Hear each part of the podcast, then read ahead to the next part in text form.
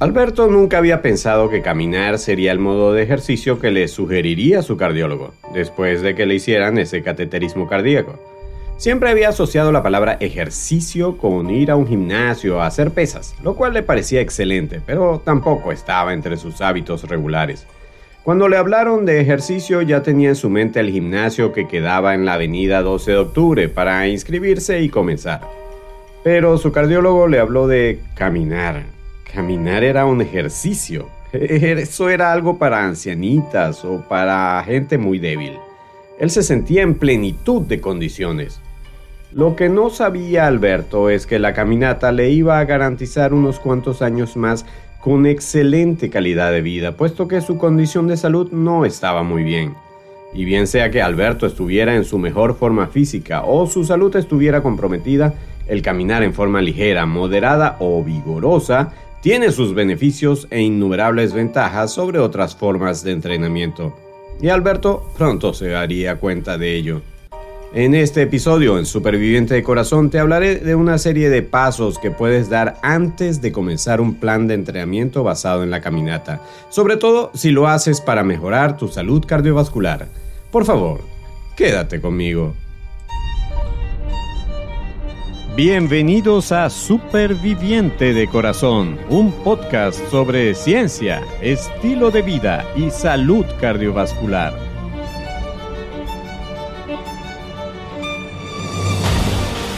Soy tu anfitrión, Enio Sánchez Brososki, fisioterapeuta cardiovascular y escritor. Hablemos sobre la salud de tu corazón. ¿Listos para empezar? Este podcast contiene información sobre temas relacionados con la salud y la enfermedad, pero no pretende en ninguna manera sustituir el consejo de tu médico tratante o de algún otro profesional de la salud. Hola, ¿cómo estás? Bienvenido, bienvenida al episodio número 31 de tu podcast de salud cardiovascular, Superviviente de Corazón. Estoy muy contento de que este podcast esté llegando a tus oídos, a tu mente y lo más importante, a tu corazón. Como te comenté en el inicio, hoy te voy a comenzar a hablar sobre cómo puedes iniciar un plan de caminata y cuáles son las consideraciones o cuidados que debes tener para garantizar que hagas tu caminata de la mejor manera posible. Este episodio continuará con una segunda parte que podrás ubicar en el episodio 34. Probablemente es la actividad humana más estudiada desde el punto de vista de su relación con la salud. Muchísimos seres humanos son capaces de realizarla a partir del primer año de vida a pesar de lo increíblemente compleja que es desde el punto de vista científico, es maravillosamente sencilla para una persona saludable. No requiere demasiado gasto desde el punto de vista económico y puede hacerse casi hasta el momento de la muerte. La caminata es una de las actividades para las que el cuerpo humano ha sido diseñado y por eso es tan práctica y necesaria. Si tuvieras que elegir una sola actividad para entrenarte el resto de tu vida, yo probablemente te sugeriría que eligieras la caminata. Está demostrado en una enorme cantidad de estudios científicos que caminar es una actividad que contribuye significativamente a evitar que la enfermedad cardíaca progrese y a retrasar el deterioro físico general que puede ocurrir con el paso del tiempo.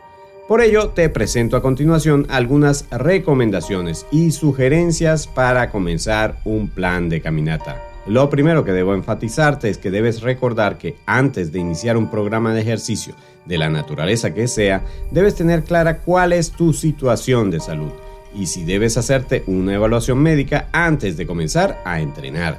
Si no tienes claro esto, te invito a que busques el episodio 7 de este podcast donde te doy unos tips para saber si ameritas o no una evaluación previa a ponerte a caminar. Vamos a comenzar en esta primera parte por los pasos que tienes que dar antes de caminar. Así mismo, dar pasos antes de comenzar a caminar. Suena contradictorio, absolutamente, pero así es la vida. Primer paso, escoge el sitio adecuado para caminar. Para identificar un sitio que sea adecuado, podrías tomar en cuenta las siguientes características. Primero, que sea cercano a tu domicilio o sitio de trabajo. En la medida en que te encuentres cerca de las zonas que frecuentas, te será más conveniente porque impactará menos tu agenda y te será menos complicado dirigirte al sitio que seleccionaste. Segundo, que sea agradable. Recuerda que la actividad física o ejercicio se debe convertir en un hábito para ti. Nadie va a querer caminar en un sitio que le provoque desagrado, al menos no lo harás por mucho tiempo. Tercero, que sea seguro. El problema de la delincuencia se puede hacer presente en muchas zonas de Latinoamérica. Este es un aspecto que deberías tomar en cuenta a fin de evitar inconvenientes y traumas. En cuarto lugar, debe ser un sitio bien iluminado. Ver bien el terreno que pisas es muy importante para evitar tropiezos y caídas. En quinto lugar, con poca contaminación. Para hacer ejercicio al aire libre es necesario respirar más frecuentemente o con mayor profundidad. Respirar aire muy contaminado es perjudicial para tu salud. En ese caso es preferible hacer ejercicio bajo techo. En sexto lugar, presta atención a las pendientes que puedan aparecer en el terreno. Los terrenos inclinados son un reto para él o la caminante. Siempre tienes que ajustar la velocidad de la caminata tomando en cuenta la inclinación de la pendiente que puedas tener por delante. Por ello, siempre recomiendo a los y las supervivientes que comiencen caminando en terrenos más o menos planos para establecer su velocidad confortable de caminata. Una vez que puedas caminar unos 30 minutos en un terreno plano sin tener problemas, puedes comenzar a incorporar las pendientes en tu recorrido. En la segunda parte, mientras caminas, te explico con más detalle. Por último, te digo, siempre existe la opción de lo que algunos llaman caminata estática, que es simplemente caminar en un mismo punto. En otro episodio conversaré un poco sobre esto, pues es una estupenda opción para hacer ejercicio en tu propio domicilio. El segundo paso que te recomiendo, escoge el horario adecuado para caminar. Alguien dijo que el horario más adecuado para caminar, así como para hacer cualquier otro tipo de ejercicio, es el que tienes disponible en la agenda, y estoy de acuerdo con eso. Sin embargo, debo añadir las siguientes recomendaciones. Primero, haz ejercicio a una hora que no haya demasiado calor tu temperatura corporal aumenta mientras haces ejercicio. Si a eso le sumas un clima muy caliente, la posibilidad de que sufras una complicación en tu salud, tal como el llamado golpe de calor, que es una complicación que hasta puede poner en peligro tu vida, aumenta mucho. Evita los climas hostiles y las temperaturas extremas. Esto aplica también al frío excesivo. El sistema cardiovascular tiene que trabajar excesivamente en las condiciones extremas, lo que te puede llevar a consecuencias indeseables. En segundo lugar, sobre escoger el horario adecuado, pues incluye el tiempo destinado a la sesión de ejercicio dentro de tu agenda. Si no te lo propones, asignando un horario fijo para caminar o para hacer ejercicio en general, no vas a convertir a la actividad física en un hábito. Y, en tercer lugar, si no tienes tiempo libre, dispón del tiempo que dedicas a trasladarte hacia o desde tu sitio de trabajo para hacer ejercicio. A veces bajarse una o dos estaciones del tren o metro antes de lo que te corresponde puede convertirse en una estrategia útil para habituarte a caminar. Tercer paso, vístete adecuadamente. La mejor ropa para hacer ejercicio en el clima tropical es la ropa de colores claros, holgada y de una tela que te sea cómoda. Anteriormente la ropa de algodón era la más recomendada. Gracias a los avances tecnológicos, Mucha ropa diseñada para hacer ejercicio es del tipo suplex, que es una tela especial que no absorbe tanto el sudor, no pierde la forma y disipa mejor el calor. Esa tela y la de algodón podrían ser las dos mejores opciones para los supervivientes mientras caminan. También el calzado preferiblemente debe ser deportivo, de suela de goma que absorba los impactos del choque del talón durante la marcha. A veces los zapatos pueden ser muy costosos, pero se justifica dicha inversión en una actividad que te va a traer mucha calidad de vida. El cuarto paso. Despeja tus vías aéreas. Respirar bien no es solamente un lujo, es una necesidad básica para él y la caminante. Para garantizar que vas a respirar bien durante el ejercicio debes tener tu nariz destapada. Te sugiero que antes de comenzar a caminar te dirijas a un sanitario con agua corriente y te laves la cara. Mientras lo haces, permite que algo del agua penetre por tu nariz, es decir, aspira el agua mientras estás lavando la cara. Dicha acción humedecerá tus vías aéreas superiores. Luego procede a realizar la higiene de tu nariz soplándola en dos o tres oportunidades. Esa simple acción contribuirá significativamente a reducir la posibilidad de que se tape tu nariz durante la caminata. Quinto paso, lleva un equipaje ligero. Para caminar con libertad y hacer que la experiencia sea lo más agradable posible, te recomiendo que lleves contigo lo mínimo necesario. Quizás, si te vas a alejar de tu casa, requieras de tu identificación, algo de dinero por si surge alguna necesidad y tu teléfono. He visto mucha gente que debuta en el mundo del ejercicio con contenedores de agua de un litro o incluso más, como si fueran a hacer un recorrido por el desierto de Atacama. Créeme que si planificas tu caminata no vas a necesitar portar un contenedor de agua. Prefiero que tomes algo de agua antes de caminar y si vas a hacerlo por 30 o 50 minutos de vuelta, puedes hidratarte otra vez en caso de ser necesario. Entre las cosas básicas que recomiendo llevar aparte de las ya mencionadas están algunos de los siguientes, un reloj con segundero, un reloj inteligente, un cronómetro o incluso el teléfono celular. Con cualquiera de estos dispositivos podrás controlar tu frecuencia cardíaca durante el ejercicio, así como la duración de tu sesión de entrenamiento. En segundo lugar, si lo tienes indicado porque tienes angina de pecho, recuerda llevar contigo un spray o un blister de nitroglicerina o dinitrato isosorbida sublingual. Este medicamento está generalmente indicado para personas con problemas cardíacos debido a obstrucción de las arterias coronarias. Si tu médico te ha indicado la utilización de este medicamento, recuerda la manera en que debes usarlo. Si tienes dudas, en el episodio número 25 te doy algunos consejos en cuanto a su uso. El sexto paso, si puedes, estírate. Los estiramientos pueden utilizarse para mantener o restablecer la amplitud de movimiento de las articulaciones. Puedes escoger algunos grupos musculares para estirar y sostener cada posición un mínimo de unos 15 segundos. Tendrás más detalles de esta actividad en un episodio que voy a dedicar especialmente a los estiramientos. En séptimo lugar o séptimo paso, programa la distancia o el tiempo que vas a caminar. Es importante saber cuánto tiempo tienes disponible para realizar tu actividad. Recuerda programar en tu agenda cuánto tiempo te hace falta para llegar al sitio que elegiste para caminar y cuánto vas a tardar en regresar del mismo. Recuerda que hay más beneficios si caminas más de 10 minutos por sesión. Lo ideal es alcanzar, si lo toleras, unos 30 a 50 minutos por sesión. Si solo puedes hacer menos de 10 minutos también puede ser beneficioso. Lo peor es que te quedes sin hacer nada. Octavo paso, tómate la frecuencia cardíaca antes de caminar. Eso lo puedes hacer tomándote el pulso o usando alguna de las aplicaciones que puede tener tu reloj o teléfono inteligente. La ventaja enorme de los relojes inteligentes, en particular aquellos diseñados para medir tu frecuencia cardíaca, es que registran tu frecuencia cardíaca de manera continua, de modo que en cualquier momento puedes tener acceso a dicha información con solo ver la pantalla de tu reloj, tanto antes como durante y después del entrenamiento.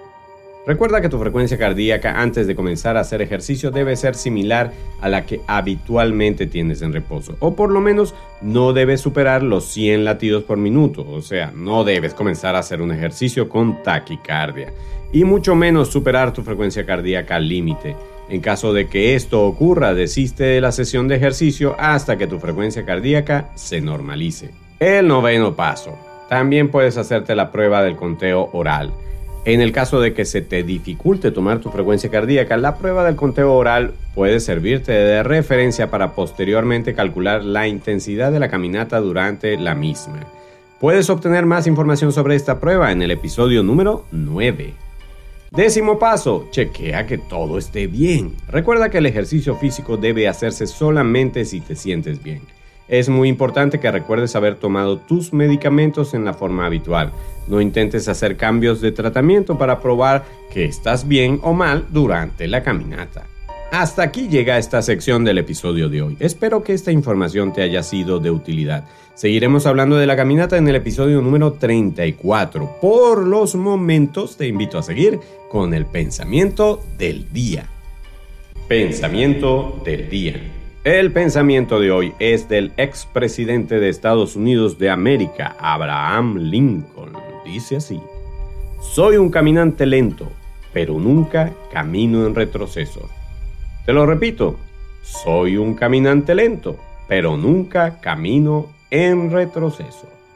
para reflexionar. Una de las cosas que he aprendido del tiempo, y posiblemente tú también, es que no tiene vuelta atrás. Literalmente nos obliga a continuar avanzando, incluso a pesar de que quieras hacer una pausa o forzar una parada. La vida continúa y continúa a una velocidad que sientes que cada vez es mayor. Lincoln aseveró que él tenía sus características personales que muchos conocían y reconocían. No le fue fácil llegar a disputar la presidencia de los Estados Unidos de América porque antes de eso se había vuelto un experto en dificultades y fracasos, pero nunca tuvo en sus planes retroceder, es decir, cambiar radicalmente de rumbo. Y lo mismo te corresponde a ti. No sé cuántos años tengas viviendo tu vida a tu manera y estilo, y tampoco sé en qué momento decidiste comprometerte con una vida mejor, una vida más equilibrada, útil, saludable, resiliente. Sea que tengas años, meses o días comprometidos con el cambio, quiero animarte a que no retrocedas. Todo lo avanzado solo es una medida de tu madurez y de tu deseo de renovación como persona. Retroceder no solo es difícil, sino que es imposible, al igual como lo es desaprender lo aprendido. Incorpora más cambios a tu vida Hazla emocionante, útil y atrevida. Decídete a aprovechar cada segundo, cada instante de tiempo y vive como un o una superviviente. Saludos. En esta oportunidad te quiero saludar a ti que me escuchas fiel y consecuentemente desde México. Tenemos oyentes y posiblemente supervivientes en Ciudad de México, León, Monterrey, Puebla City, Ciudad Juárez, Gustavo Adolfo, Madero, Guadalajara, Iguala de la Independencia, Miguel Hidalgo, Salamanca, Tepic, Tijuana, Tlalnepantla y Zacatepec. De verdad aprecio y agradezco tu compromiso con este podcast y sobre todo con tu identidad como superviviente. Por eso te digo a ti que nos escuchas desde México, gracias por escucharnos y saludos de corazón a corazón. En resumen, hoy te comencé a presentar algunos pasos que debes tomar en cuenta antes de iniciar tu plan de entrenamiento basado en la caminata. Espero que te hayan sido útiles y te encuentres motivado o motivada para comenzar a caminar. Es todo por hoy. Para otros episodios espero contar de nuevo con el privilegio de tu atención. Hasta entonces, superviviente de corazón.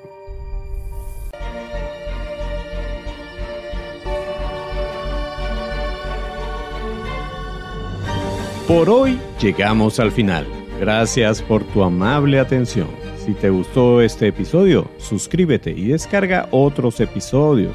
Síguenos en nuestras redes, comparte el podcast con otras personas y si quieres, califícanos con 5 estrellas. Eso es de mucha ayuda en esta labor.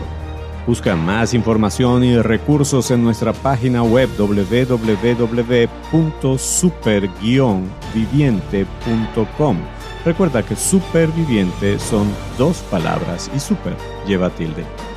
Hasta el próximo episodio, donde seguiremos hablando con fundamento sobre la salud de tu corazón.